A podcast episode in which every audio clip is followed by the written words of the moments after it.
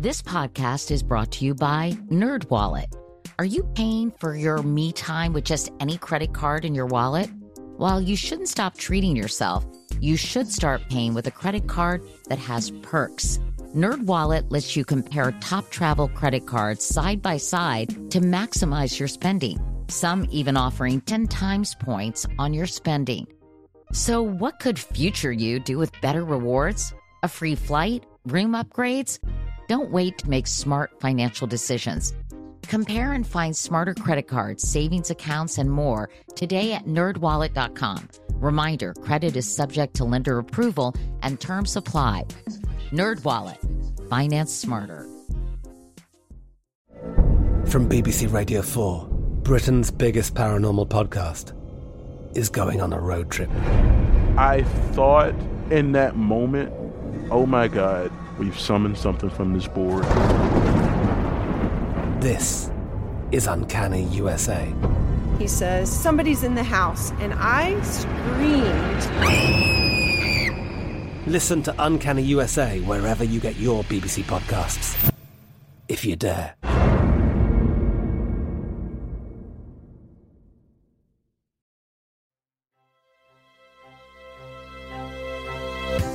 Hi, everyone. I'm Katie Couric, and this is Next Question. When Geena Rocero walked into our podcast studio, I have to be honest, I was stunned by her beauty. She was wearing a gray cashmere sweater, black jeans, with a simple silver necklace, and she had a regal, almost otherworldly quality. She also had a very unpretentious easiness about her. But behind all of this is a pretty extraordinary life story, which she writes about in her new memoir called Horse Barbie. America still needs to see more stories about what it truly means to be trans and not just one type of representation. You know, for eight years passing as a cis model to knowing that we need to tell more varied stories because I think that's when we really fully show the humanity of it. Geena describes herself as a little femboy growing up in Manila in the Philippines. And she got very emotional talking about the unconditional love of her parents, especially her mother, and what it was like for so many years being, as she called it, both visible yet invisible, as she kept her true identity a secret. We'll talk with her about going stealth for so many years, terrified she would be discovered and lose everything. Would you like a chair? I'm okay. You sure? Yeah. I feel bad. I think you should get a chair. No? You you can get a That's chair an option. honestly. like moving, so. You sure? Yeah. Okay. Okay. All right. Okay. I am super excited to be here with you, Geena Rocero, to talk about your memoir, Horse Barbie, and really talk about your life because to say it is an extraordinary life, I think, is a massive understatement. Before we talk about the content of your book and your story, I just wanted to ask you a bit about the process of writing it. Yeah. As someone who recently wrote a memoir, I'm curious what it was like for you to chronicle your entire life. I wrote this during the pandemic, and it was two years of writing. And it's just that process of um, getting in my space from nine to three o'clock. I'm a morning creative. By 3 p.m., there's nothing. Like, I'm quite literally exhausted and I need to just completely chill down. You're tapped out. I'm tapped out, and I was doing this for for two years. Um, I would listen to a podcast, I would read a book, or light up a candle, have a little process, or read a little a page of another person's memoir, you know, and and just getting into it. And I'm sure you know this, but in in that process where I could feel that I'm sort of um, entering a different world or I'm levitating, I knew there's something, and I would I would feel that when I would get to that zone and I would snap out of it and and look at the thing that I wrote. It's it's almost magic, you know. I enjoy being there, so I think that's what kept me going back for two years every day, nine to three. Wow, that takes a lot of discipline. Yeah, When I wrote my book, a lot of people said, Why now? So I'm curious, why now for you at this stage in your life? Did you feel you wanted to write a memoir because you told your story to the world in a TED Talk in 2014. Mm-hmm. Did you think, gosh, I want to do more than a 10 minute TED Talk? My story is more complex and interesting than that? Yeah, I went from being stealth as a fashion model, where the industry didn't know, my model agent did not know I was trans, right? I was hiding. I was living these two realities. I went from being stealth to TED Talk, to United Nations, to traveling the world advocating for trans rights. And it felt like I was missing that in between. I didn't get a chance to process that in between. And writing this book was my process to unpack a lot more. I didn't write it chronological and really went straight to my time in New York City when I was a model because I felt like if I'm gonna do this, which is this big task, I felt like let me focus on I think the most difficult part in in my journey, which is crazy because I was modeling, but it was also the most traumatic, you know, in my life. In fact, the book starts with you in a John Legend music video in 2005. Mm-hmm. And the anxiety you felt, honestly, I felt anxiety just reading those pages, worried and so concerned that you would be found out and how agonizing that was. Yeah. Why did you want to start with that? Oh, give me goosebumps. I think it represented a lot of things, a lot of things in my journey. But there's a lot of magical coincidence in the book. In that beginning of that story, the the title of, of the song itself, you know, which is Now Who Is She? And then the lyrics that he was singing to me during my part of the music video was just incredibly like magical coincidence that he's asking me who I am. I was so visible, but I was also invisible, consciously invisible at the same time, while at the same time feeling sexy, feeling myself, feeling like my dream, but at the same time knowing this conversation that's in my head in that moment where I need to be careful. But I also need to do good so I could really continue this job. It, it really just encapsulates a lot of, you know, what the book is about, you know. And that anxiety of being who you are privately, but not who you are publicly. All of those things happening at the same time, you know. This was a dream that I've had growing up in the Philippines, and it was a dream come true. But that, you know, little femboy that who I am in the Philippines, thinking like, I can't believe this is happening. I'm actually doing this.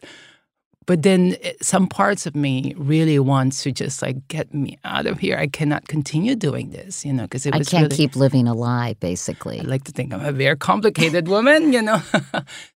Let's talk about your childhood because I loved reading about it. It was so evocative with your siblings and walking into your house and smelling Clorox on the linoleum floors, and then walking a little further and seeing your dad fixing dinner while your mom was at work.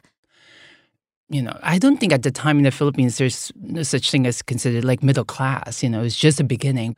I mean, my mom was working, but I definitely know at the end of the month we're always running into like who do we borrow money from to you know to to put food in the table. You know, we're always running out of money for sure. So my mom was working. My dad Right. was a stay-at-home dad. So Which was very unusual for the time, right? yeah, it's you know Philippines has a very long history of matriarchal society, but also in the context of you know very patriarchal you know control as well. But the woman runs the country. Like small businesses are run by women.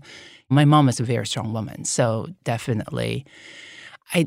At the time, I didn't see it like a- as the reverse role. It's just some. Obviously, I was young. I there's Right. no critical analysis. I knew I knew my mom goes to work, uh, and then my dad stay at home, and he's the best stay at home dad. You know, Except when he drank, and then things got a little hairy. Very very hairy. And and it was hard for him. It was hard for him to have, even if it's a matriarchal society. It was clear from your writing that wasn't easy having your mom as the breadwinner for Yeah, him, um, right? you know, I, I have not spoken so much about my dad, and this book was the first time really like talking about it.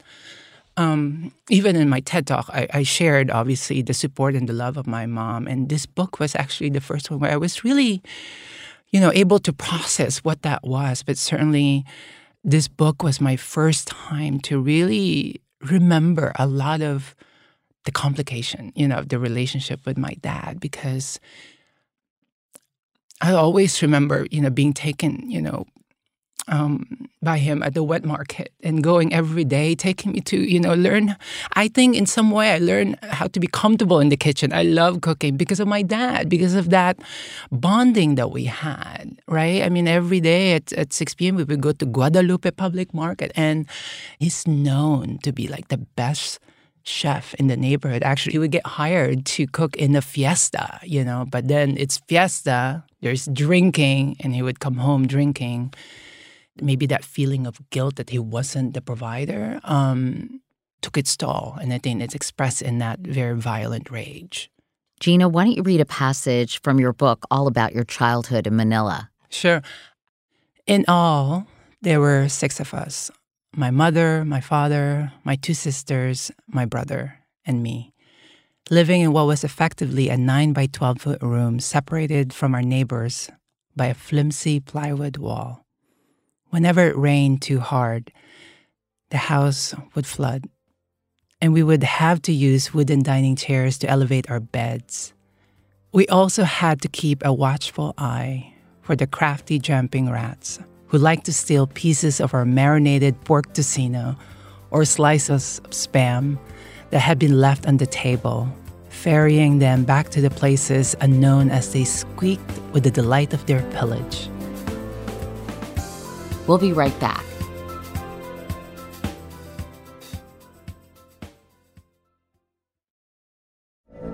From BBC Radio 4, Britain's biggest paranormal podcast is going on a road trip. I thought in that moment, oh my God, we've summoned something from this board. This is Uncanny USA. He says, Somebody's in the house, and I screamed. Listen to Uncanny USA wherever you get your BBC podcasts, if you dare.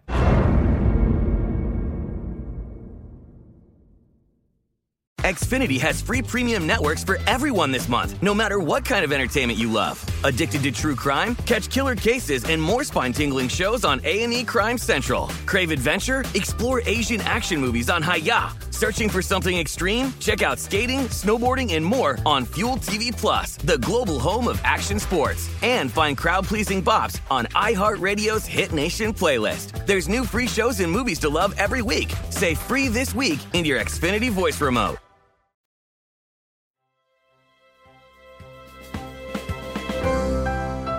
And we're back. I know you write about when you were five or six years old and you had an epiphany. Can you share that part of the book with us?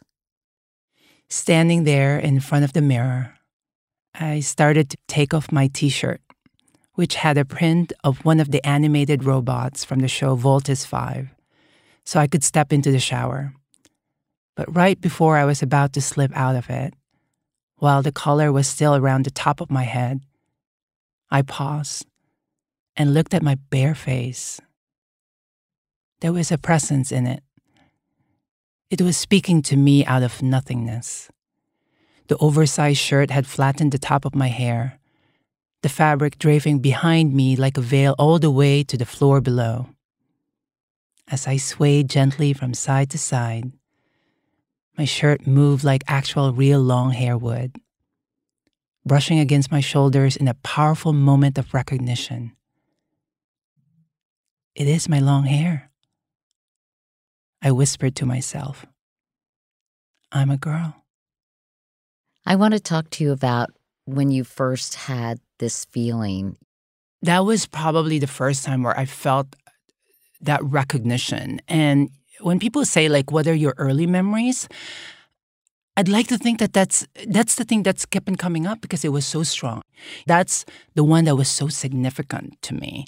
And to see that in the mirror the reflection at such a young age that that knowledge that like this is who i am and saying it first to myself was powerful i think.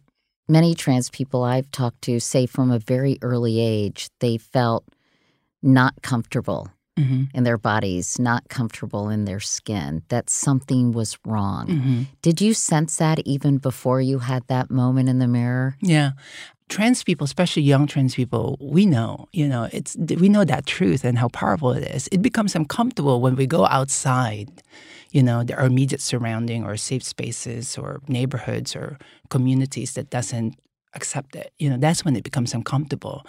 Or the early messages that we receive about who we're supposed to be. That's when it becomes uncomfortable. But the truth of that recognition is very present to every single young trans person. I knew it happened to me. I, I know, you know, the places when they travel, when they talk to trans youth and then their family, it's very early. We knew at a very early age. I'm fascinated how different it is in the Philippines in terms of the way transgender people and trans culture in general Mhm. is is treated and, and seen. You write, when I was growing up, Catholicism and trans beauty pageants inspired equal fanaticism. Families would go straight from mass to watching the super Serena Serena trans pageants on TV back at home. No one really saw this as a paradox. It was just part of our unique cultural blend. That is so wild and so fascinating to me that this conservative Catholic country has a very expansive view of gender and a very accepting view of of gender in general. hmm I'd like to say, um, I want to offer, uh, I guess, more nuanced context here. Uh, acceptance is a very, very big word.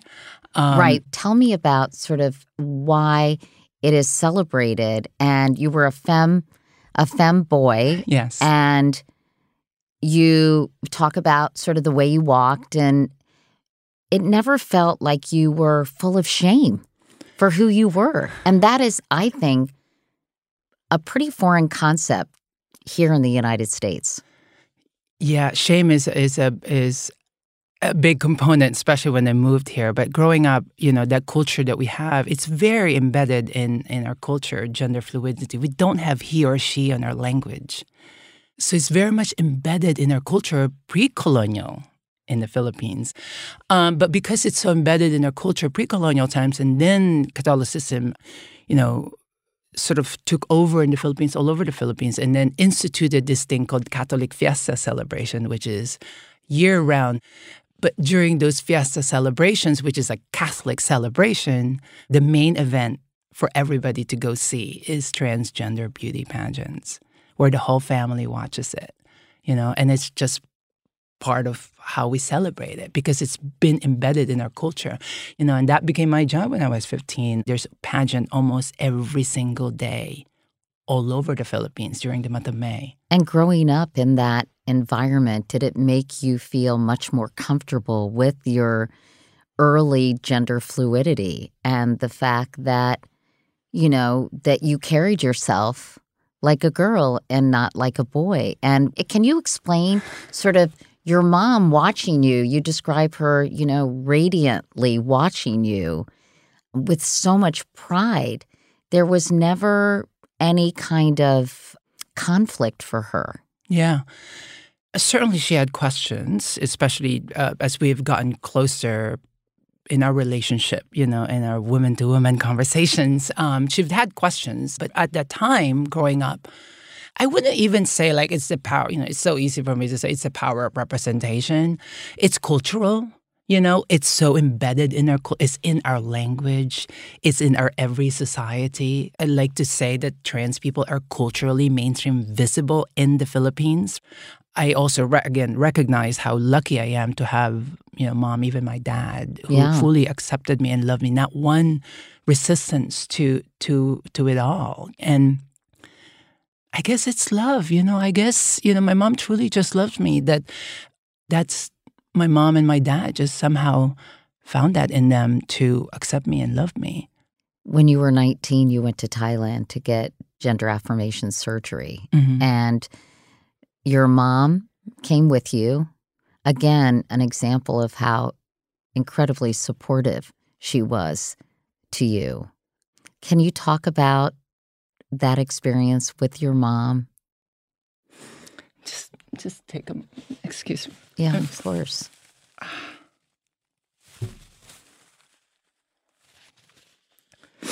You know, I'm I wouldn't be here without the love of my mom, you know, going with me to Thailand and and to go through that um you know, my mom is super Catholic still. I mean, I can't question her Bible. You, she would hang up the phone. Um, but the love that she that she has and support never questioned who I am. Um, going, you know, a Catholic mother supporting her trans daughter fully. I mean, we went to we went we went to have an irreversible surgery in in in a suburb where nobody spoke English, and she was like, "I'm coming with you. I will hold your hand, give you my rosary before you go into um, you know, the, your operation, and to be there."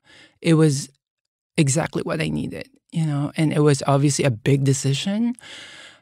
Lots of f- fear going through my head um, in what my life would would have been if I didn't have the support and love of, of my mom particularly. You also have or had a trans mom, Tiger Lily, a woman who would become your lifelong friend and mentor. You met her when you were 15 years old. So tell us about the role she played in your life. Oh, Tiger Lily. I just called her, you know, on the way here. we, we speak all the time. You know, I've known She's still in the Philippines. She's still in the Philippines. I've known Tiger Lily since I was 15. Um, you know, another woman that changed my life. I was 15 when I met her, uh, saw something in me. She asked me to join my first pageant. And that pageant that I shared uh, called Super Sirena, which is this televised pageant, I remember I was 15 years old. I was still in high school. And I remember just watching one of the the finals of this pageant. Uh, I was still in school watching it. It was amazing seeing all the girls dreaming, you know, but also not vocalizing that I want to be like them. And little did I know, a week a week and a half later, I would meet Tiger Lily and I would join trans pageant. Somehow she saw something in me. She made me try on the swimsuit. I felt you know, sexy, you know, wearing that two piece uh, neon swimsuit. And she saw the confidence. She made me join that pageant. And I, you know, the, the women that I was seeing on television was in that competition. I beat all of them. Like it was like a fantasy world. And and she took me on, you know, and then our life journey together has been, you know, magical, I'd say. And she kind of, you know, she became my other mother. She she was my chosen mother.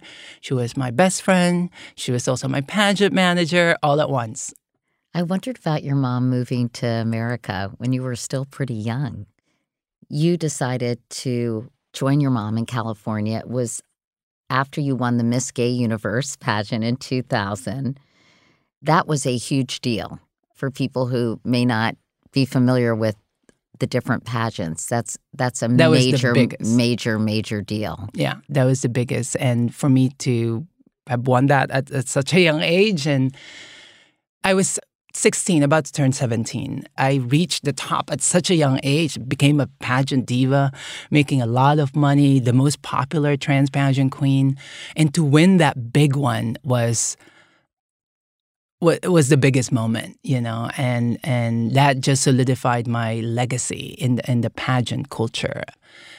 My mom one day called me and she said, "You know, your green card petition came through. You're now moving to the U.S." And initially, I said no to her because I was a pageant diva. You know, I was a pageant queen in the Philippines. You know, I'm making so much money. You know, all of that thing of, as a young, you know, pageant queen is an overachiever. But then when she came back to me and she said, you know, when you move to the US, you could change your name and gender marker in your legal documents. And that did it for me. And as a 17 year old trans Filipina that's a young immigrant, 17, a culture shock. That was the biggest culture shock for me. I mean, the first question I asked my mom, where's the trans pageants? Like, there's no trans pageant here. But somehow I met this um, model who used to model in New York City. She said, if you really want to do this, you have to move to New York City. And I was like, okay, I'm going to move to New York City. And because of that thought, it opened up that whole floodgate again of wanting to be a model. I wanted to pursue it, but the fear is always there that you know anyone could out me and it would destroy people's career. Like it happened to, it's well documented, it happened to so many trans women, trans, particularly trans women of color, that the moment they got outed, they were done, you know, discarded.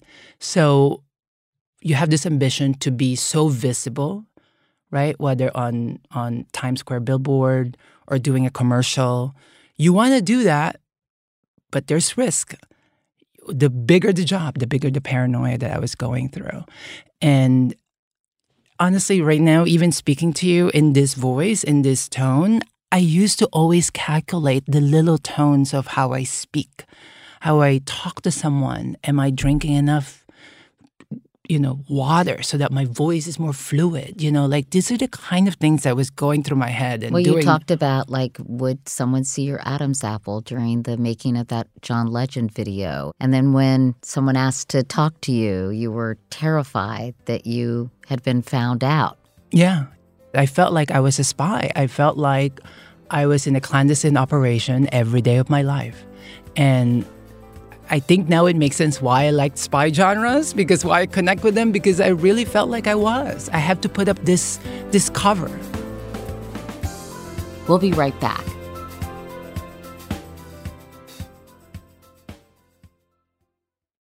If you want to get smarter every morning with a breakdown of the news and fascinating takes on health and wellness and pop culture, sign up for our daily newsletter, Wake Up Call, by going to katiecouric.com. I'm Katya Adler, host of The Global Story. Over the last 25 years, I've covered conflicts in the Middle East, political and economic crises in Europe, drug cartels in Mexico. Now I'm covering the stories behind the news all over the world in conversation with those who break it. Join me Monday to Friday to find out what's happening, why, and what it all means. Follow the global story from the BBC wherever you listen to podcasts. Xfinity has free premium networks for everyone this month, no matter what kind of entertainment you love. Addicted to true crime? Catch killer cases and more spine-tingling shows on A&E Crime Central. Crave adventure? Explore Asian action movies on Hi-YAH. Searching for something extreme? Check out skating, snowboarding, and more on Fuel TV Plus, the global home of action sports. And find crowd-pleasing bops on iHeartRadio's Hit Nation playlist. There's new free shows and movies to love every week. Say free this week in your Xfinity voice remote.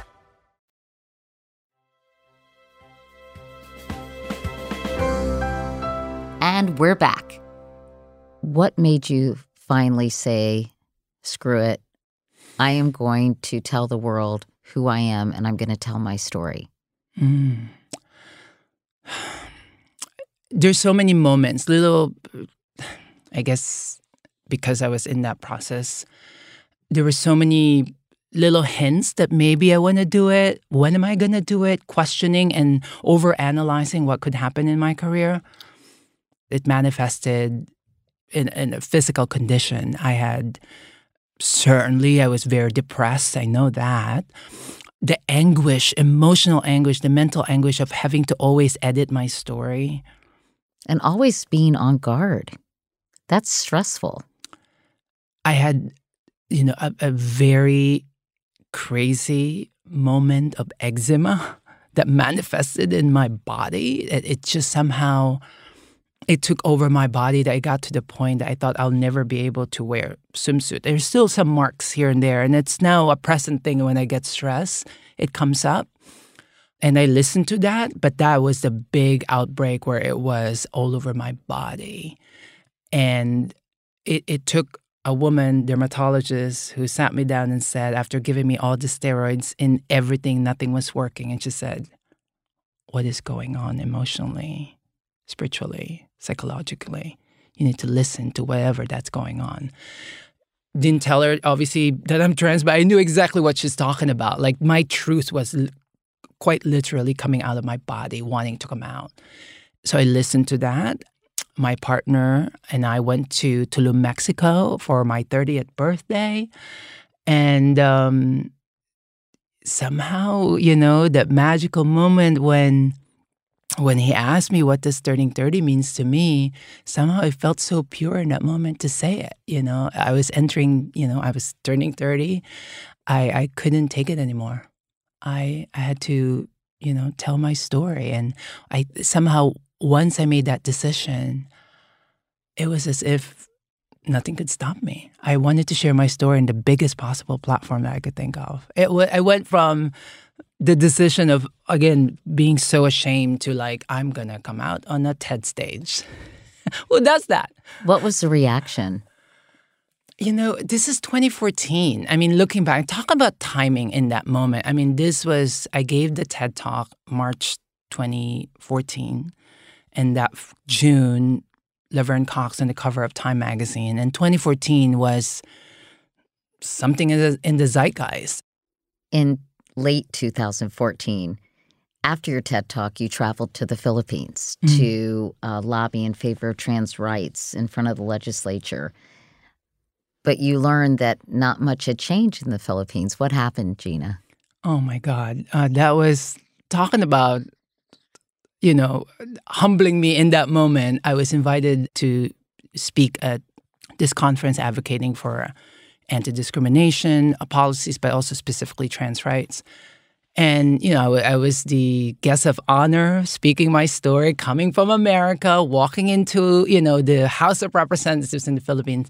And I was with my trans mom, Tiger Lily, and we were there together. And as we were walking through the security, the security guard, I was looking so fabulous. I felt like I was having my Angelina Jolie moment, you know, with my fabulous dress my, my, my friend made me feeling so confident. And as I was walking in, the security guard, sir, sir, sir, you need to go to the male section of the security.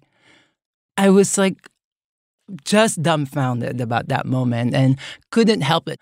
I went full on snappy trans 101 to that guy and just said, like, somebody that looks like a woman, who speaks like a woman, looks like a woman, she is a woman.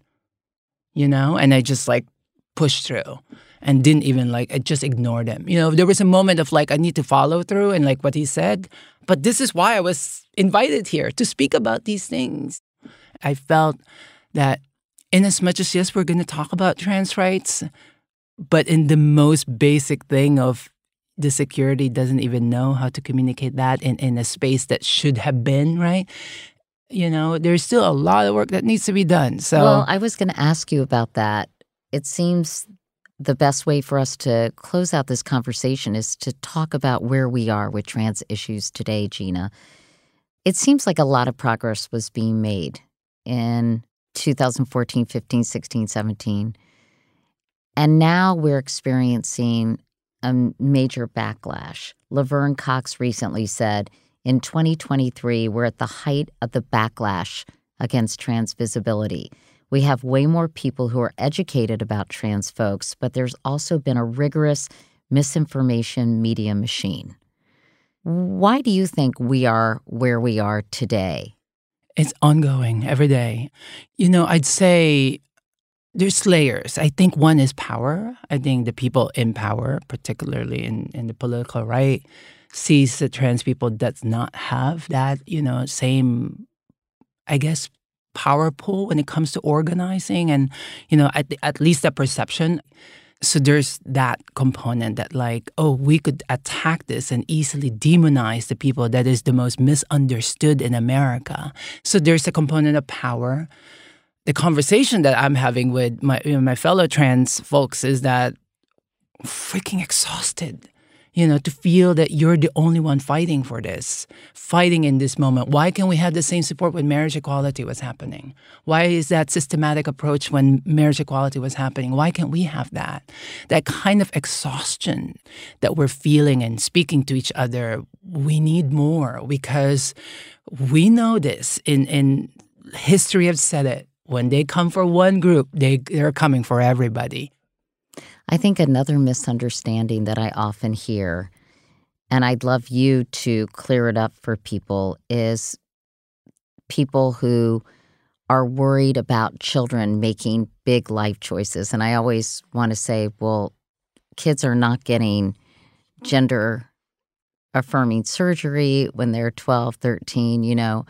But a constant refrain I hear and read as this dialogue continues is the concern that children are making permanent decisions when they don't have the maturity to make those decisions. And I wondered if you could address that, Geena, for people. Sure. Um, I think I'd say every respected, prominent medical institutions have have instituted, you know, these processes. There was no resistance has been established for many many years. WPATH to American uh, Pediatric Association that deals with children in America. That's been well well well established for many many years. The reason why the demonization of that misinformation is again re- related to that power that I was talking about earlier because it's such an easy target. Kids young kids I, I, would remember when I was growing up is that just want to express, right? There's nothing wrong in letting a kid, you know, put a little nail polish and play. It's play. Why can't we allow kids to play and express? It's all part of that. And it's been debunked many times that, you know, a young kid does not have to go through any big medical decisions with a presence of their family, with the support and the systematic approach in medical establishments until they're ready to do it, which is, you know, 18, 16 years old, you know, with the guidance of, of, of a family member and a medical professional. How do you fight this backlash? Do you you talk about being tired of being an activist? I know that when I did my documentary, I talked to some trans activists who said it's not really our job to educate you. You know, this is why God created Google. On the other hand, representation and conversation, I think, can move the ball forward. So, how do we get to a place of deeper understanding and acceptance? I think the bigger conversation of equity. You know, I'm a storyteller, I'm a media producer, I'm, I'm a storyteller at heart. I think stories of trans people from so many different experiences, so many different point of views has to be told by trans people, particularly even more powerful because it might seem like it's an easy cop out answer that because when you see yourself and represented, it, it creates empathy. It is obviously very ex- exhausting to always talking about this to always to to defend your humanity to right. debate your your existence um, it's almost as if i would have to defend being a cisgender imagine you know, that. heterosexual female. Yeah.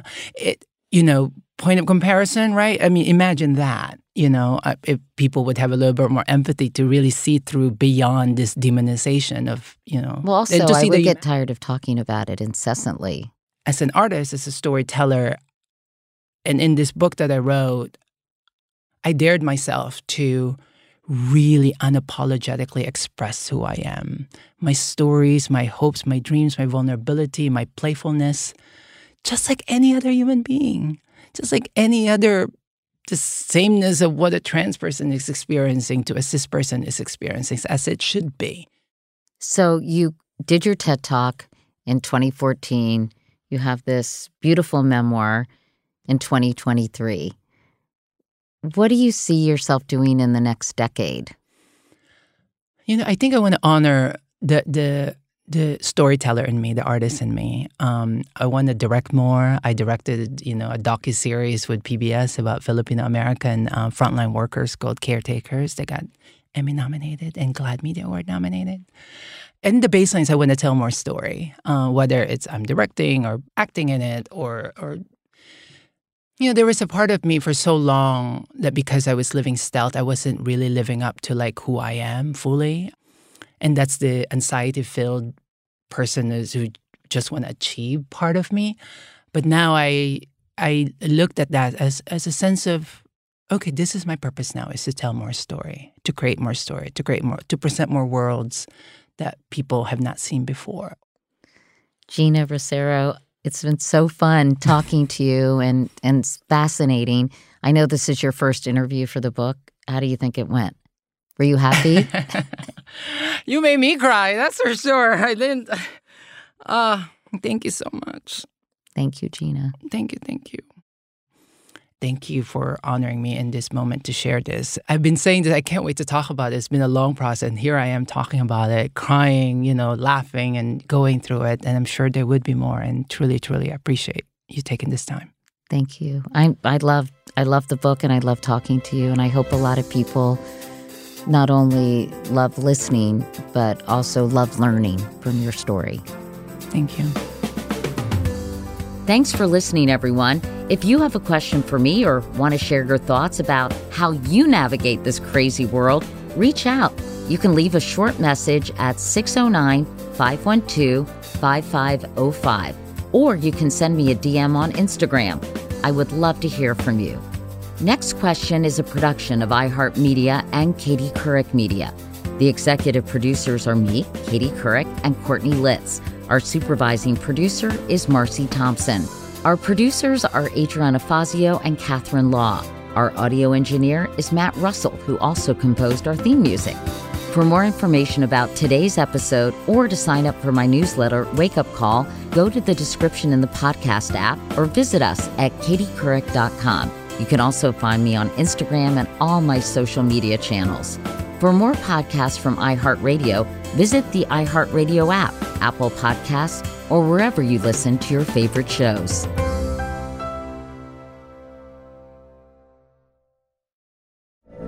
From BBC Radio 4, Britain's biggest paranormal podcast is going on a road trip.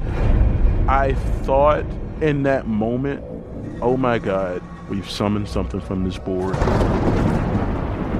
This is Uncanny USA. He says, Somebody's in the house. And I screamed. Listen to Uncanny USA wherever you get your BBC podcasts, if you dare.